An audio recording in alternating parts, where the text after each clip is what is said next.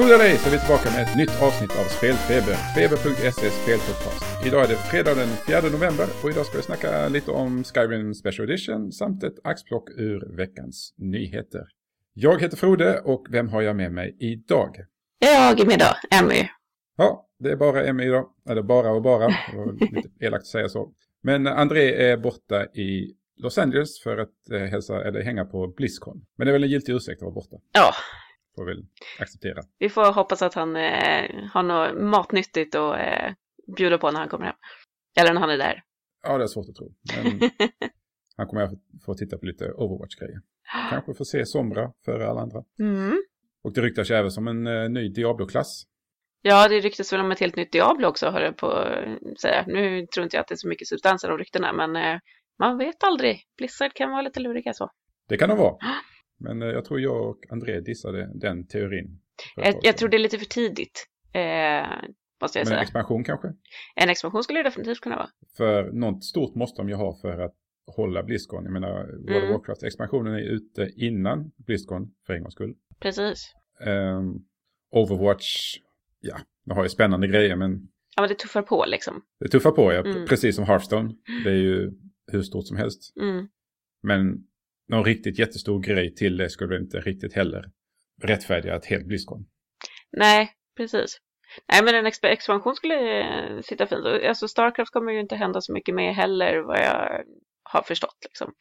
Nej, men de kan ju, de kan ju avtäcka ett, eh, en sån här HD-version av Starcraft och kanske Diablo också. Ja, det skulle de kunna göra. Eller lite fler sådana här extra uppdrag som de har eh, släppt under tiden. Men som sagt, det, det är svårt att spekulera kring. Det finns liksom inget riktigt så här konkret att ta på. Så att det, det kan bli liksom vad som helst eller ingenting. Liksom. Mm.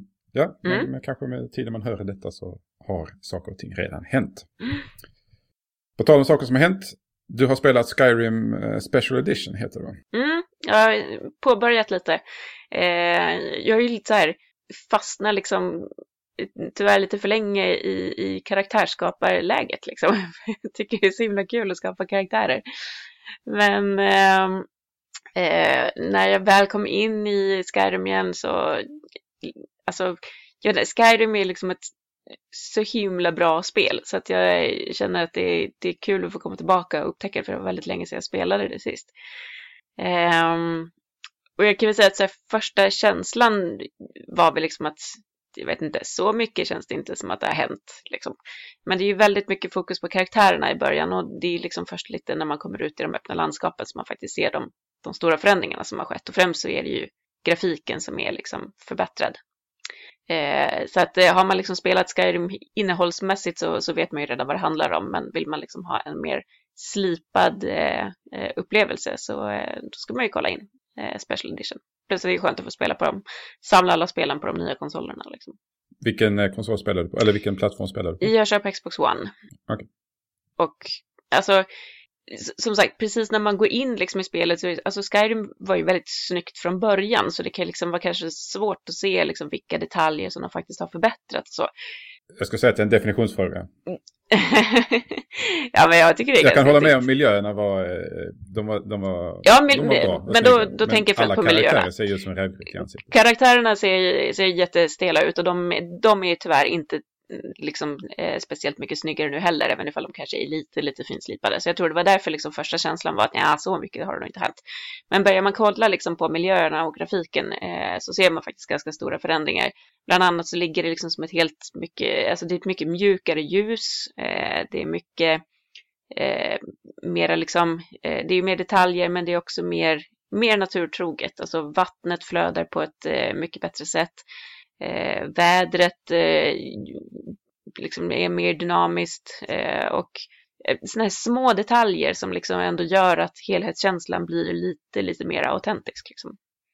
Så att, eh, Rullar det på bra då med, är det 60 FPS eller? Det, det är 60 Ja, på 30. fps och eh, jag har inte gjort några liksom så här eh, tester själv på hur bra den, eh, den håller det. Men eh, Eh, i, eh, folk som har testat och lagt upp på YouTube säger att det funkar jättebra. Om man har väldigt mycket som händer på skärmen så, eh, så håller den fortfarande liksom en väldigt bra framerate. Vilket eh, den förra versionen, eh, eller den äldre versionen man ska säga, inte gjorde på samma sätt. Utan då, eh, det var många som hade problem med liksom, eh, exemplar som kraschade och eh, mycket liksom glitcher och det hoppade och eh, överhuvudtaget så var det liksom ganska instabilt när det hände mycket. Men det ska, vara, det ska fungera mycket, mycket bättre nu.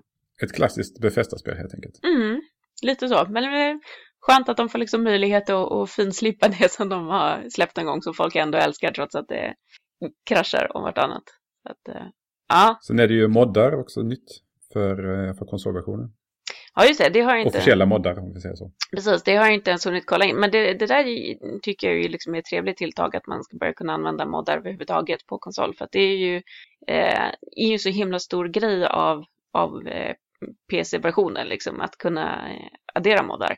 Eh, jag har själv aldrig varit ett speciellt stort fan av det, men jag vet ju att det är väldigt, väldigt många som är det och det är liksom en stor, stor community för det.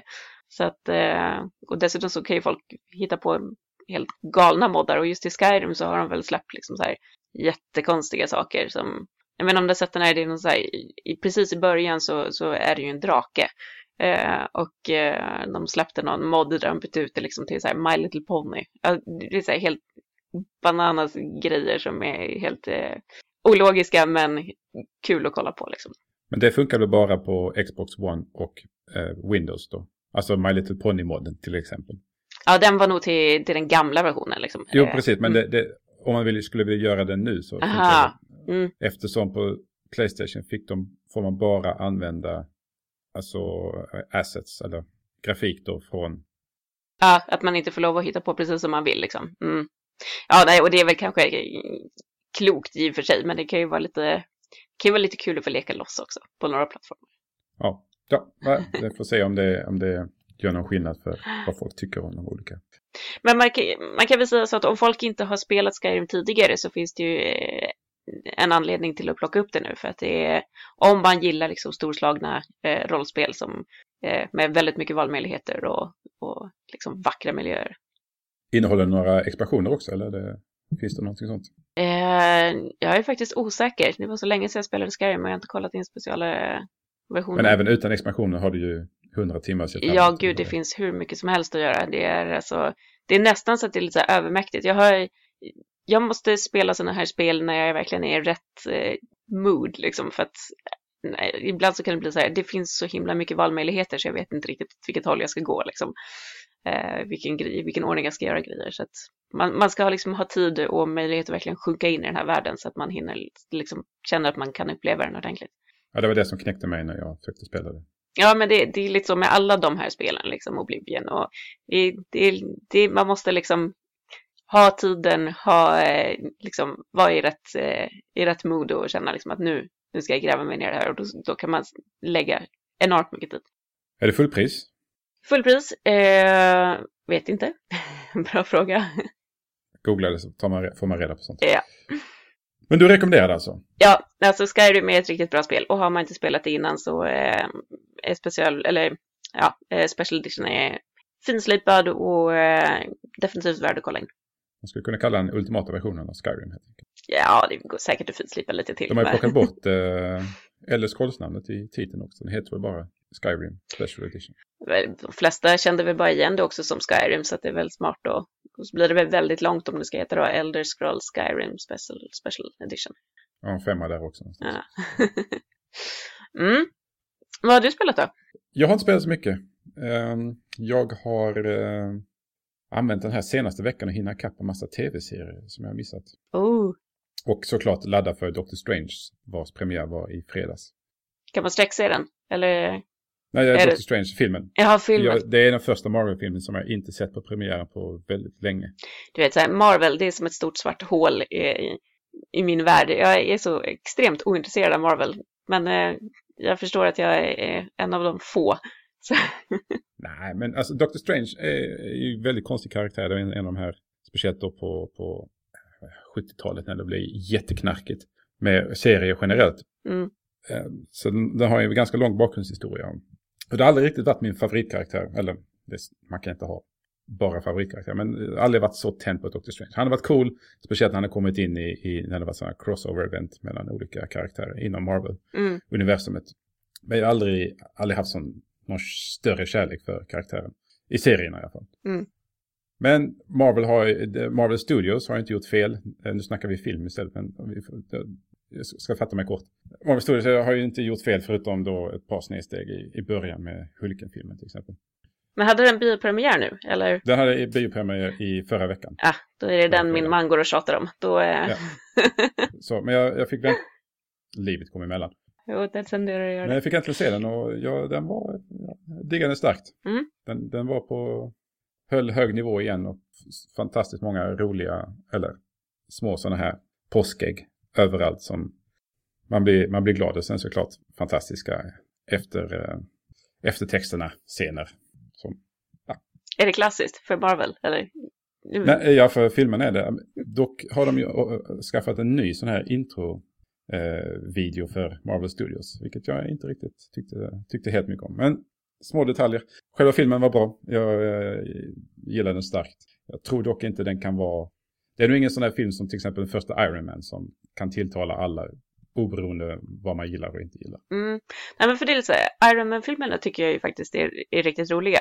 Eh, och de, alltså, min man har ju liksom försökt att dra mig igenom de, flera av de här Marvel-filmerna och det är väl vissa liksom, just Iron Man tycker jag är ganska rolig. Men det är det som kan vara liksom lite knepigt då, om man går på en sån här film och inte liksom har, alltså man har inget intresse för liksom karaktärerna, man har inte läst serierna, alltså att det kan liksom vara svårt att ta till sig. Uh, men då verkar ja, det vara en sån film den, att du ska gärna ha lite Den här sköter liksom. det ganska bra även om man inte är insatt. Mm. Uh, sen är det Benedict Cumberbatch är ju, alltså han är ju alltså, skulpterad för rollen. Alltså han är sjukt bra mm. som Doctor Strange. Och det är ju en, uh, det är, en, det är första filmen i då framtida Doctor Strange-filmer. Så den förklarar ju allting hur saker och ting ligger till och hur han blir då Sorcerer Supreme. Eller framtida Sorcerer Supreme. Mm. Hur som helst, nu börjar jag balla ut. Spann vi men ja. ja men, eh, så den, den, har jag laddat för eh, typ i flera dagar efter premiär och försökt undvika allt som hade med internet att göra för jag ville inte veta någonting om den. Mm. Men eh, klart bra. Eh, varken överraskad på positiva hållet eller negativa hållet. För den höll eh, Marvel Studios klass om man nu gillar deras film. Så, mm. Härligt. Klart rekommendera. Mm.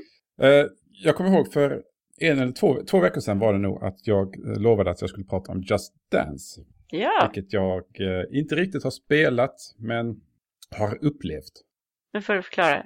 Ja, min dot jag har en dotter, eh, jag har en son också, men min dotter är sju och hon går i skolan. Och hon kom hem en dag och pratade, jag har spelat Just Dance från eh, fritids då.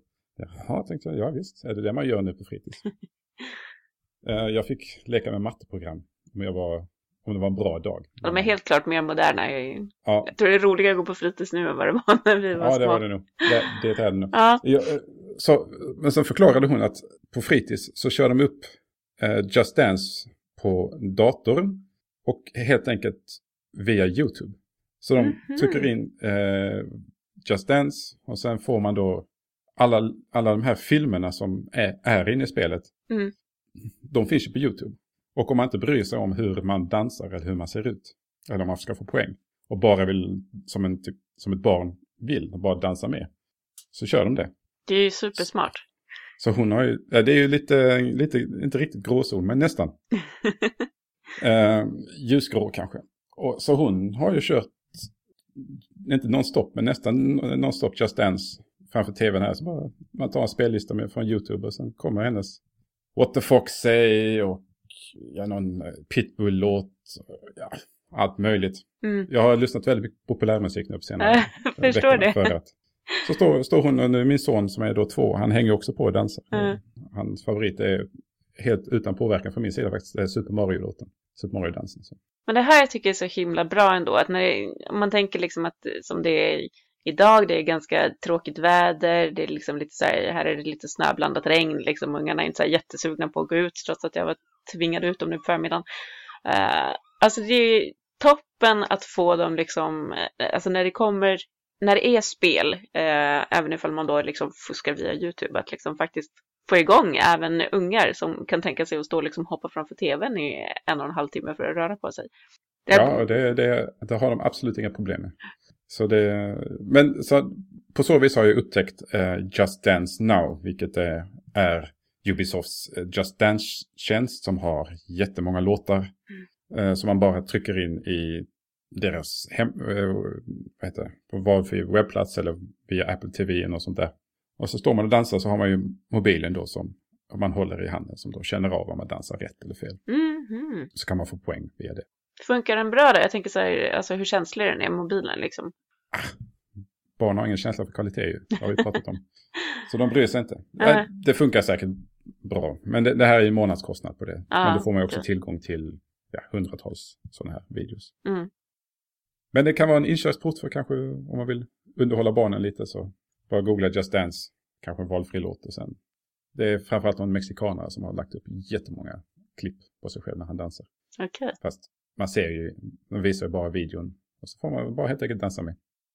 Mycket smart. Jag ska testa det på ungarna här när de blir lite rastlösa. Det är, ju höstlov liksom, så att eh, måste jag underhålla dem på något vis. Ja, men prova det så får vi, får vi se om vi får en forts- fortsättning på detta. Ja, utvärdering nästa vecka. Mm. Ja, jag har spe- även spenderat lite mer eh, med Playstation VR. Blir du fortfarande illamående? Ja, vissa spel har jag undvikit helt och hållet. Mm. Men eh, vissa, många spel har absolut inga problem. Har vi läst om mer, eh, alltså jag tänker så här, det har ju ändå funnits på marknaden ett tag. Har man liksom fått en uppfattning om ifall det är liksom är ett allmänt problem där med att folk blir illamående? Eller, för jag, jag hade en polare som köpte också och han blev också illamående liksom ganska direkt och kände liksom att ah, jag vet inte om det här var någonting för mig faktiskt. Jag tror väl det är generellt Mm, tanken med VR att det är inte så många som pratar om det längre. Det var samma sak med när Vive kom mm, och Oculus. Det var hype i två, tre veckor. Sen var det ju dött till, fram till Playstation VR släpptes. Och sen var det igång en vecka eller två. mm. Nu är det också ebbat ut ganska mycket. Men all, alla som provade för första gången är ju sjukt imponerade. Mm. Ja, men det kan jag tänka. Jag hade en, en 12-13-åring på besök här för någon tillställning. Mm. Och han fick ju prova det och ja. Tänkte själv om du var i den åldern och fick prova någonting sånt. Jag säger ju det. Fan, vi skulle ha varit små för... Vi skulle ha varit små nu, känner jag. Mm. Nej, men jag, skaffade Keep Talking and Nobody Explodes. Det, det är ju ett spel som har funnits på till PC och eh, de andra VR-plattformarna ett tag. Mm. Och det är ju sjukt skoj.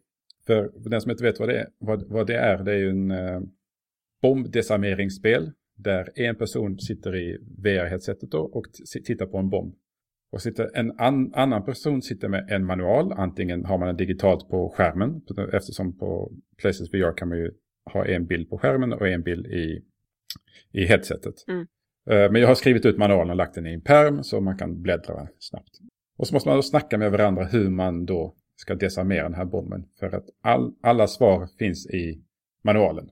Men det gäller att man förklarar om okej den tredje, eh, vad ska man säga, den tredje sladden är röd till exempel. Aha, det betyder att du måste klippa den, Mm.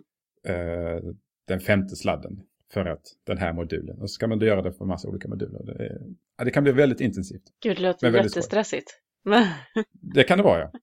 Detta, finns ju, detta funkar väldigt bra på Playstation VR men det funkar precis lika bra att sitta på en laptop och sen den andra personen sitter mitt emot med manualen. Mm.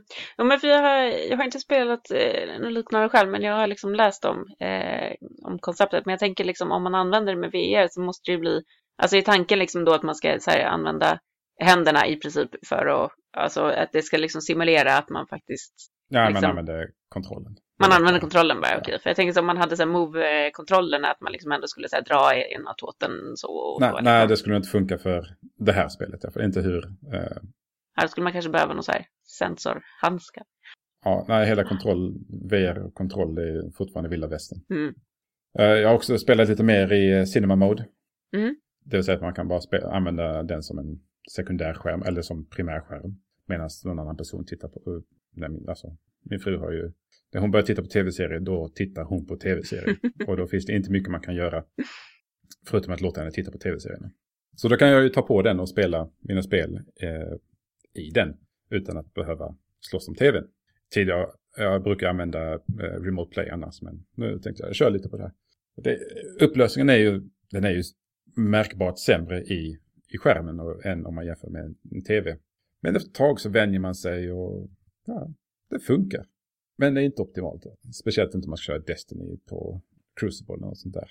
Jag tänker att man kanske inte orkar spela så länge heller, att det liksom blir... Ja, man, man vänjer sig. Men man kan Ja. ha tre olika storlekar på, eh, på skärmen inne i skärmen. Och en, den stora är alldeles för stor för då blir det som om man sitter på en IMAX-bio fast alldeles för nära. Mm.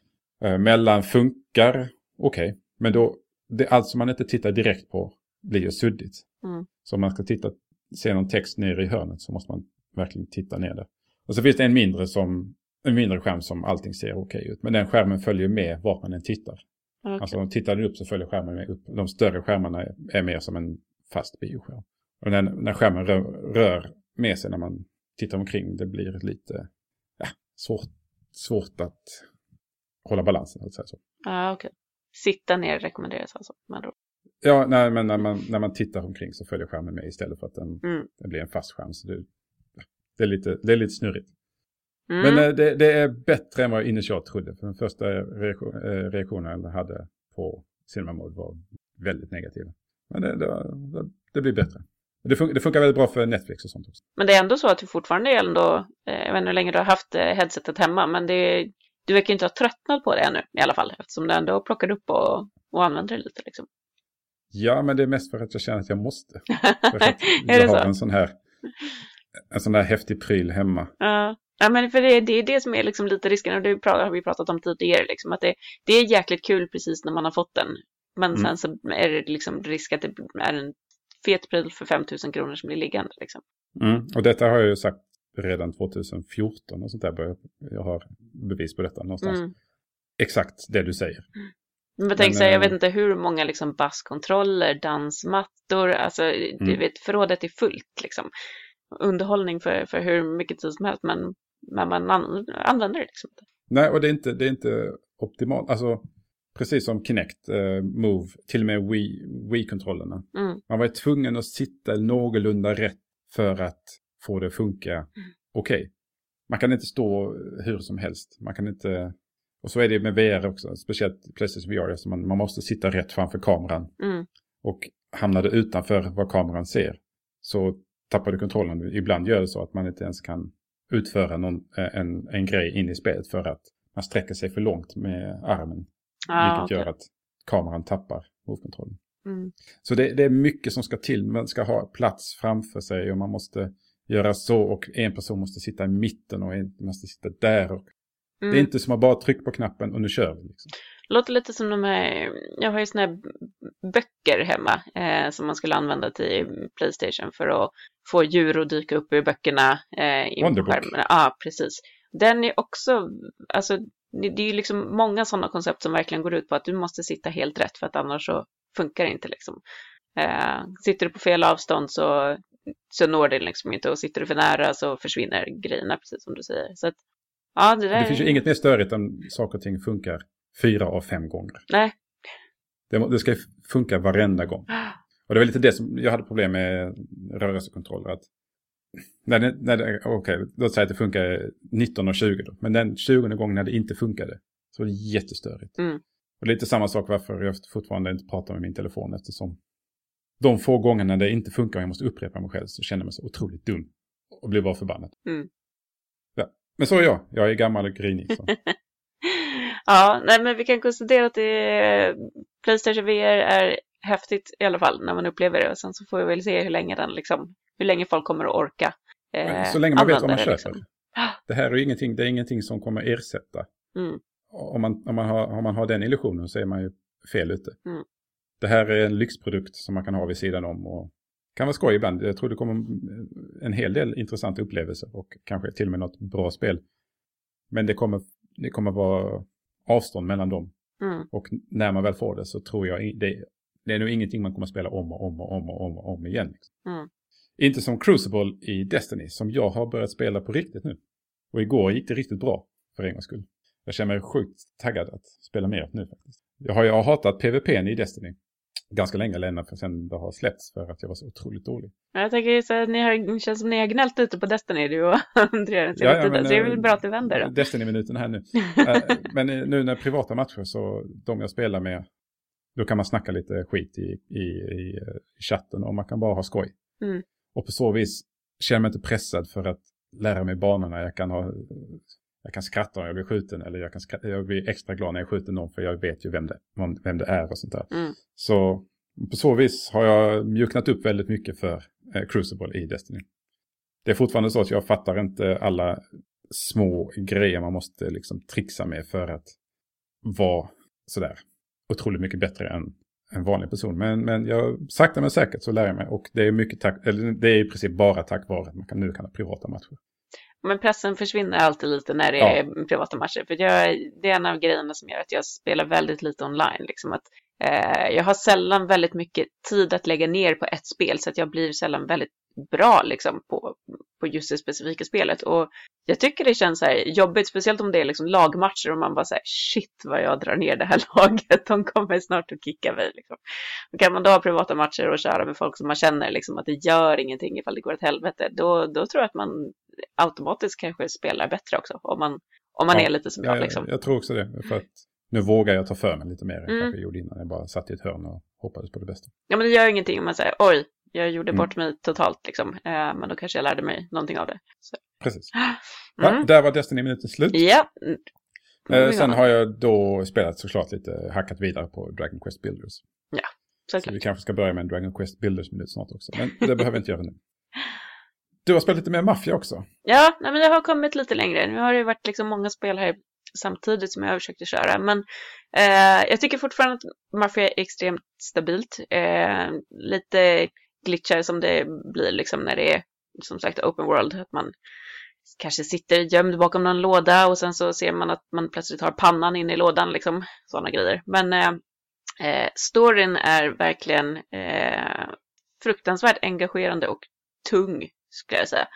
Eh, det är liksom ingen, eh, det är inte så, det är inte så här lätt, lätt stämning och skämtsam stämning, liksom, utan det här det är väldigt seriöst. Liksom.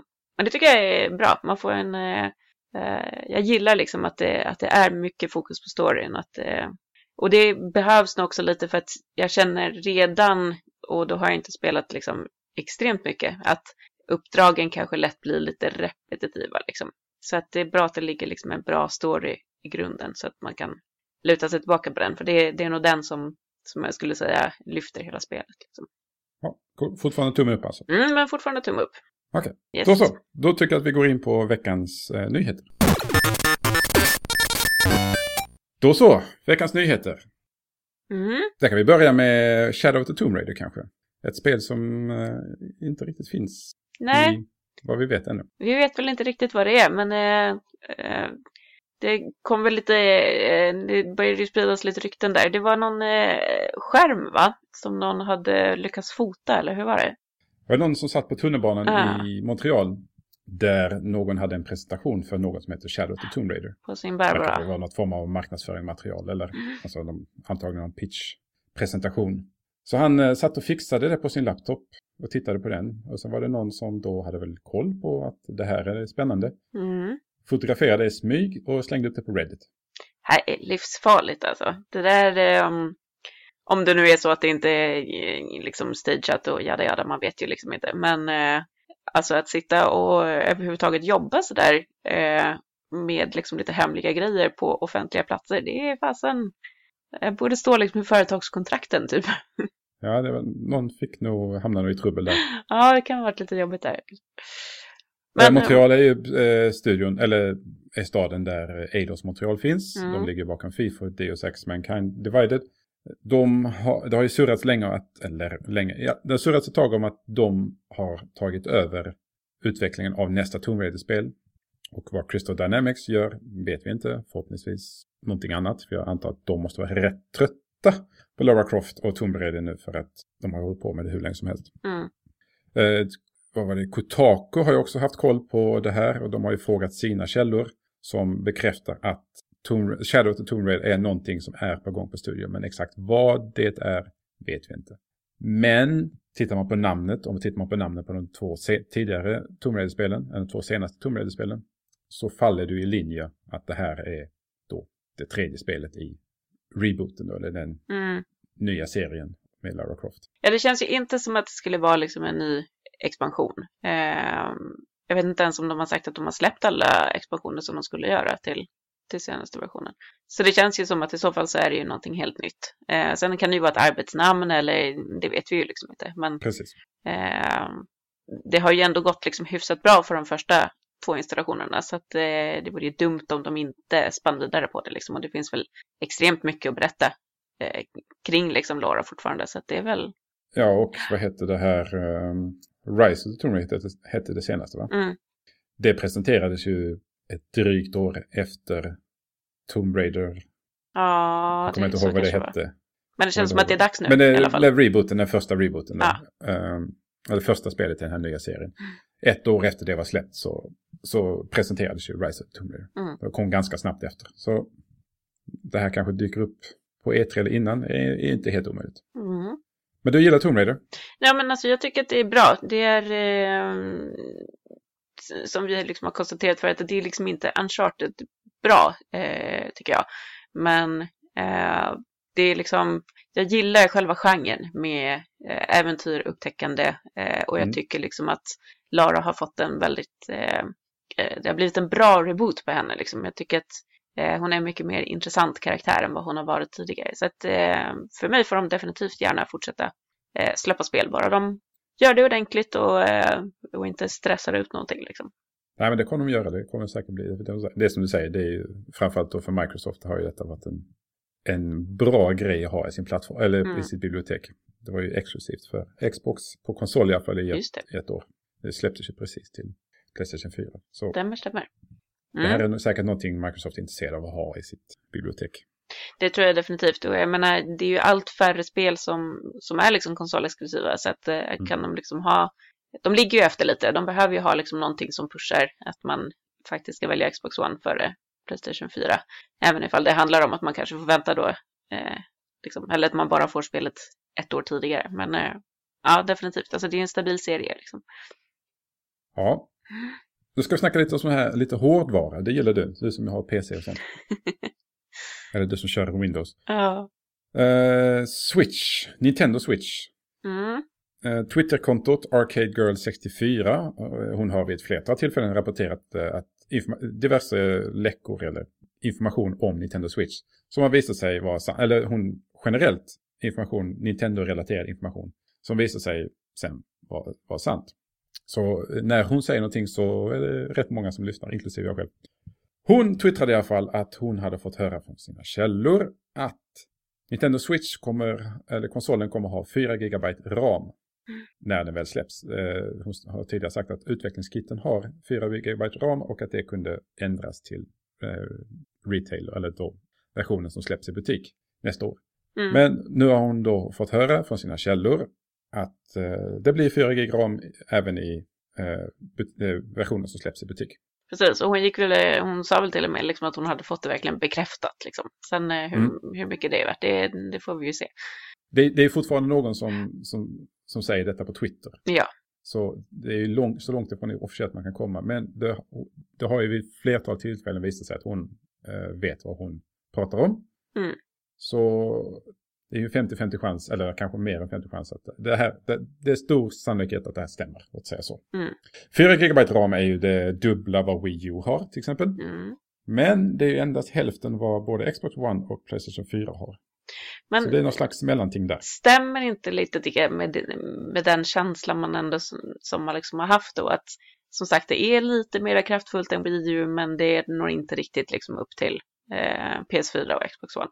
Eh, 4 GB ram låter ganska rimligt skulle jag säga. Eh, sen får vi se liksom vad, vad det liksom innebär för, eh, för spelen och vilka liksom spel man kommer kunna köra och så. Men det låter inte, det låter inte som ett helt orimligt eh, att det faktiskt är så. Nej, jag, jag tror säkert de kan optimera spelen väldigt bra för, för skärmen och sen har de kanske någon uppskalare som löser den biten. Mm, Så de kan säkert se, det kan se bra ut. Wii U-spelen ser ju bra ut. Alltså med grafiken som Nintendo producerar. mm, Det ser väldigt bra ut med grafiken som Nintendo har i sina spel. Men eh, när det kommer till tredjepartsutvecklare så är detta ju hälften vad de har att jobba med på sin antagligen basplattform, vilket då är eh, Playstation 4, mm, eftersom det är konsolen som sä- säljs mest. Så jag kan tänka mig att eh, nu är inte jag en utvecklare och jag har noll koll så jag, jag, jag pratar verkligen, tar inte någonting jag säger här. För, Det bara mina spekulation, ja, precis. Men det är för mina, jag spekulerar helt och hållet i att det blir, att det kan bli jobbigt för utvecklare att, vad ska man säga, skala ner mm, spelen som de funkar på Wii U. Eller Switch. på eh, Mm. Switch.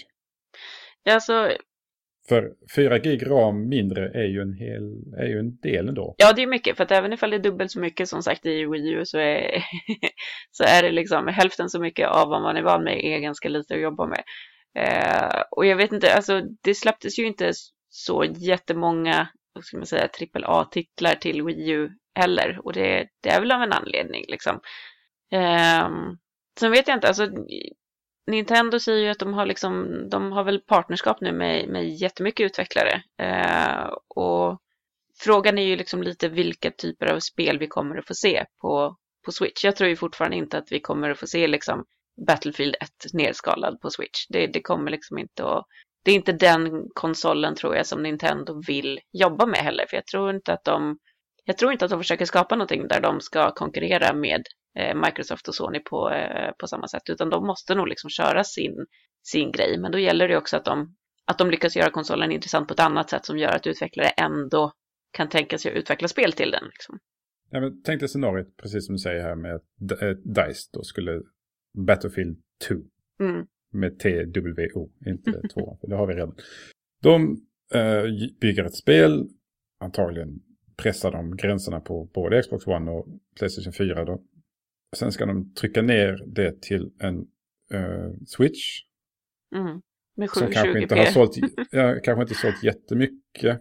Vi vet inte hur, allting beror ju på hur mycket den säljer också. Mm. Men sen måste de kanske sätta till resurser för att då porta ner spelet. Och kanske slänga in lite häftiga Switch-funktioner. Mm.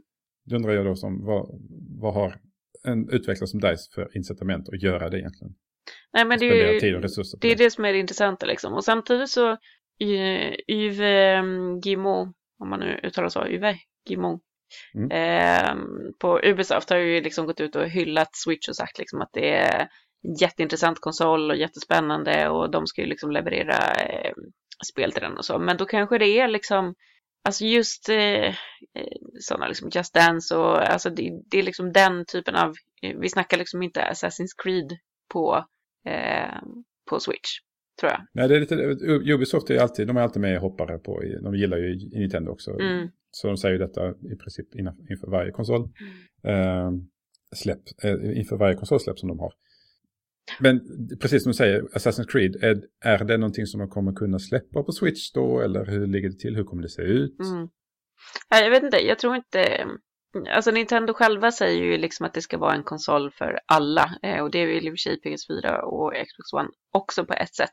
Men jag tror ju liksom att de vill vara fortfarande lite det här mer familjära, liksom som kanske småbarnsföräldrarna, eller småbarns barnfamiljerna ska jag säga, eh, fokuserar på att köpa mer än att man kanske vill ha liksom en eh, all inclusive konsol som, som har liksom stöd för 4K och hela kittet. Liksom.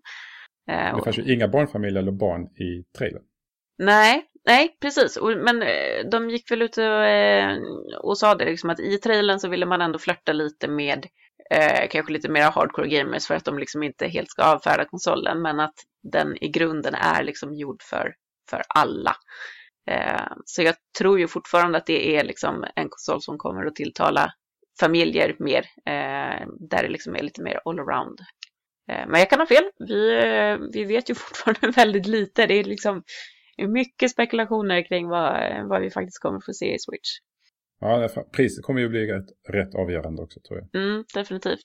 Och det säger de ju också liksom att de, de måste ju hitta en bra nivå som, som folk känner är värd att betala för. För att blir den, blir den för dyr eh, och man vet liksom att den prestandamässigt inte kommer att hålla liksom, speciellt hög kvalitet, då, då känns det ju inte speciellt liksom, intressant att lägga så mycket pengar på den heller.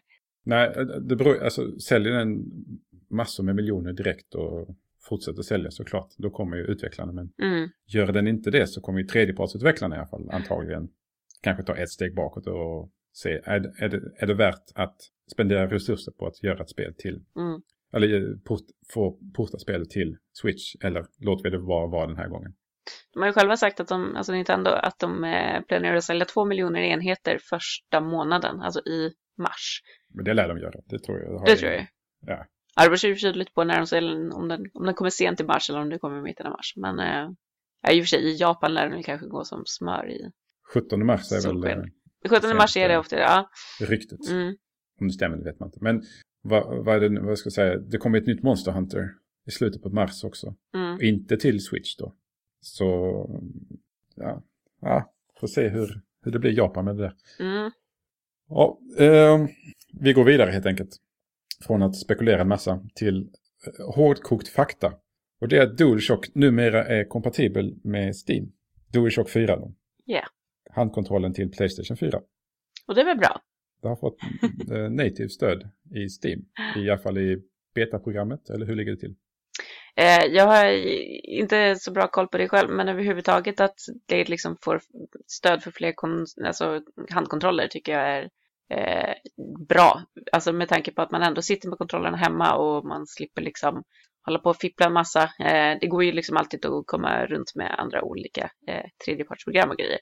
Men det är, jag har liksom av erfarenhet fått, haft så problem med att få liksom kontroller att funka. Så att eh, bra grej, tycker jag. Ja, nej, det, det, som du säger, tredjepartsprogram är alltid... Det blir alltid bara jätteffippligt. Och så funkar det inte och så sitter man och svär. Oftast någonting som strular. Ja. Om inte för, för någon annan så är det alltid strular det för en själv. Mm. Men för mig funkar det. Ja, men det hjälper inte mig så mycket. Så. Mm. så det är bra. Det är ju en, det är en bra kontroll, tycker jag i alla fall. Skönt att den kan användas utan några större hinder på fler plattformar. Yes, även ifall jag själv föredrar Xbox One-kontrollen. Fast det var ingen större chock. Ja, jag har en Elite också. Den är, den är svårslagen, helt enkelt. Mm. ja, Playstation ska få två Elite-kontroller Ja, just det. Fast det är från tredjepart som har bara licensierat ut namnet. Så. Men de är så fula så det är... Men de kanske är sköna att hålla i. Det kanske de är, men de är jättefula. Låta bli att titta på kontrollerna. Ja, men det är, det är som Razer hade designat dem. Eller kanske en av dem var en Razer till exempel. Ja, Razers eh, kontroll till, till Xbox One var jag inte så jätteförtjust i. Men eh, ja, vi får väl se ja. om de lyckas. Så går det när man låter eh, PC-hård, hårdvaruutvecklare leva fritt. Eller yep. härja fritt. Någonting som har härjat fritt ganska länge det är Wii U. Mm. Men eh, ryktet säger att eh, idag är sista dagen eh, som eh, den produceras. Och Nintendo säger att nej, det stämmer inte. men, Vad händer här?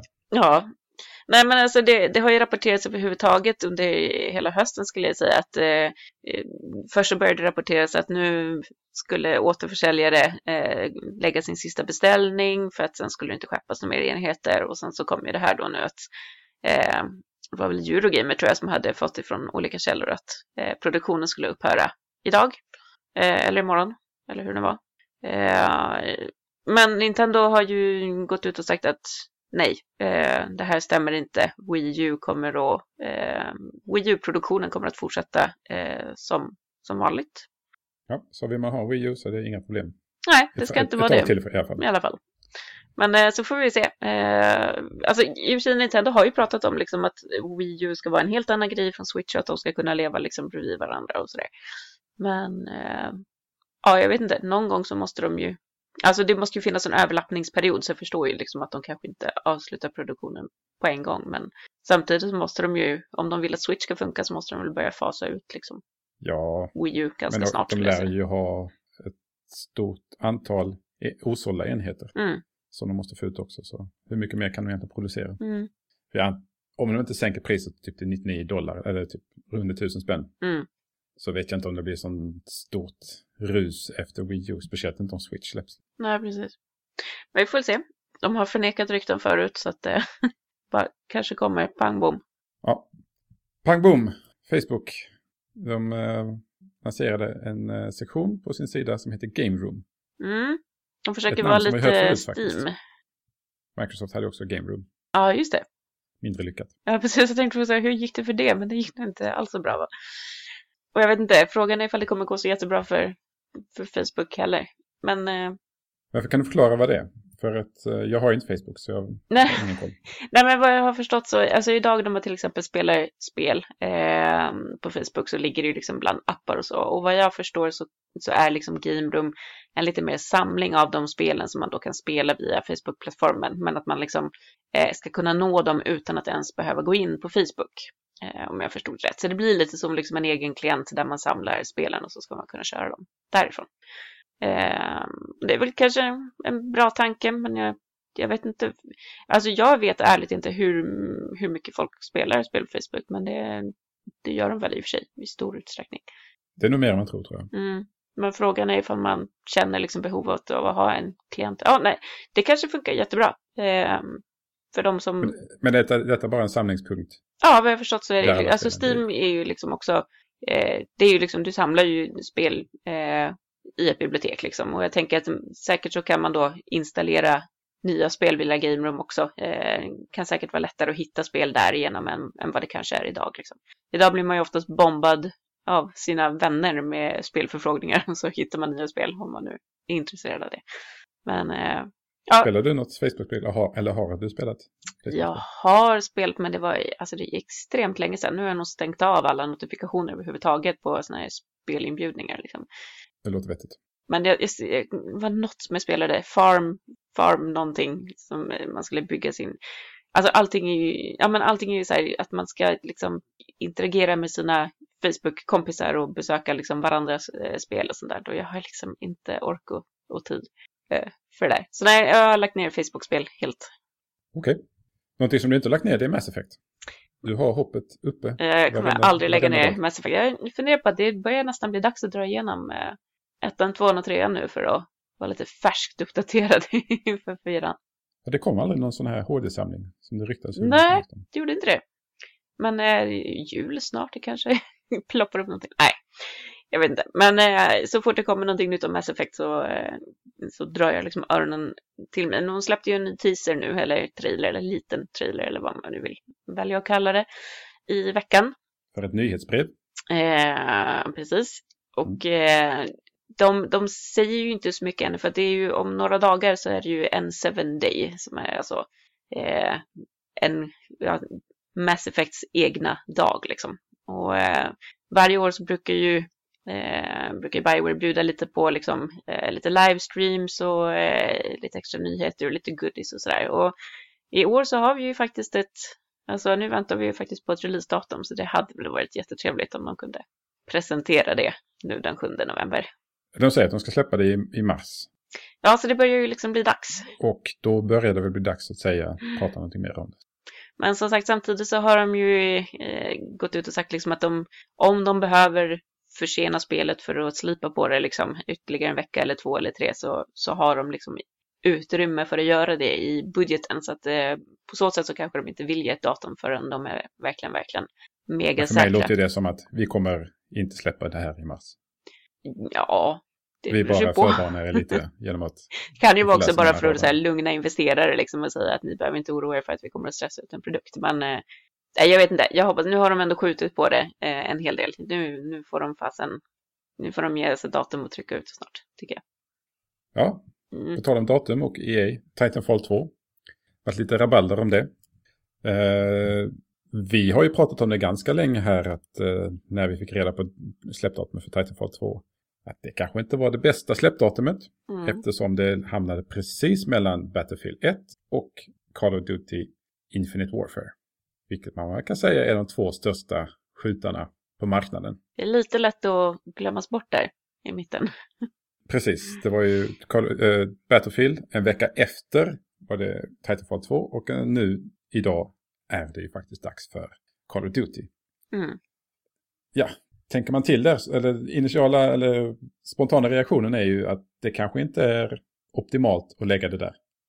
Överhuvudtaget så känns det väl så här svårt att släppa en, eh, liksom ett FPS på hösten, för det är, det är liksom då de, alltså de stora tunga titlarna brukar komma. Eh, och det släpps överhuvudtaget väldigt mycket spel på hösten, så att eh, ibland så kan man ju tycka liksom att det vore liksom smart att, att släppa alltså lite tidigare på eh, sensommaren eller eh, faktiskt vänta lite till, eh, till våren. Liksom. Just för att man ska få liksom det här utrymmet, både för spelarna och ja, för företaget. Liksom.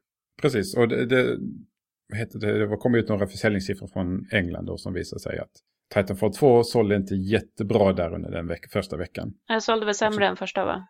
Ja, och första var ju bara ute på Xbox först, va? sen kom det till PC mm. senare, eller om de kom samtidigt. Hur som helst, så jag tror det var Eurogamer som pratade med folk från, eh, från Respawn då som sa att det här datumet spikades för länge sedan och inget vi kunde göra åt.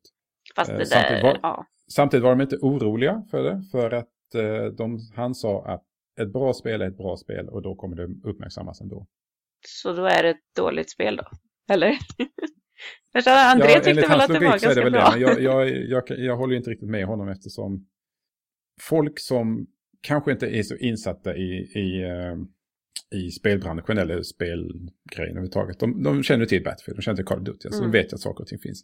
Titanfall är inget sånt spel som man känner till. Släpper man det då under en period när det kanske inte släppts som eh, allt för många eh, spel, Mm. så har det plats att få mer uppmärksamhet. På så vis kan ju fler människor titta på det. Jo, men det är lite så. Alltså, DICE hade ju kunnat släppa liksom Battlefield nästan när som helst och det hade gått bra. Liksom. Eh, och samma sak med ett nytt Call of Duty, liksom, även ifall det ofta släpps på, eh, på hösten så hade de ju kunnat släppa det i princip när som helst och folk kommer att köpa det. Liksom. Eh, så man, får, man ska nog tänka till lite när man har en, en, en titel som är lite mer anonym eller liksom riktad till, lite mer till en specifik målgrupp. Liksom. Ja, och eh, det är ju tråkigt för enligt alla som spelar Titanfall så är det ju riktigt bra. Mm. Och då är det ju tråkigt för, eh, för utvecklarna att, att de hamnade där. Och, men EA har ju sagt att de, ska, de har eh, planer för Titanfall i flera år framåt. Så förhoppningsvis ska inte det här eh, betyda någonting. Man får tajma bättre nästa gång, helt enkelt. Ja, och, och man, vi får ju se vad försäljning, andra, försäljningssiffror från andra håll säger Mm. framöver. All right, då kanske vi ska gå och börja avrunda det här. Vi har ju en liten tävling. Mm. Ska vi dra igång en sån? Och det är ju faktiskt för, eh, på tal om Call of Duty, det är ju en kod för Call of Duty Infinite Warfare. Och den här koden får man även Modern Warfare på köpet.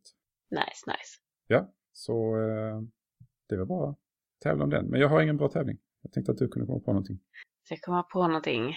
Ehm...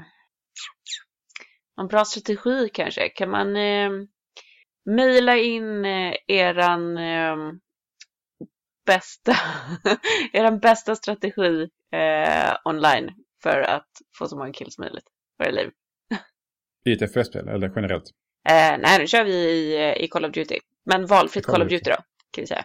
Valfri Call of Duty, okej. Mm. Bäst, bästa killstrategi. tips, killstrategi. Okej. Ja, men det var eh, faktiskt eh, förvånansvärt bra eh, om man jämför med vad jag och André brukar komma ut med.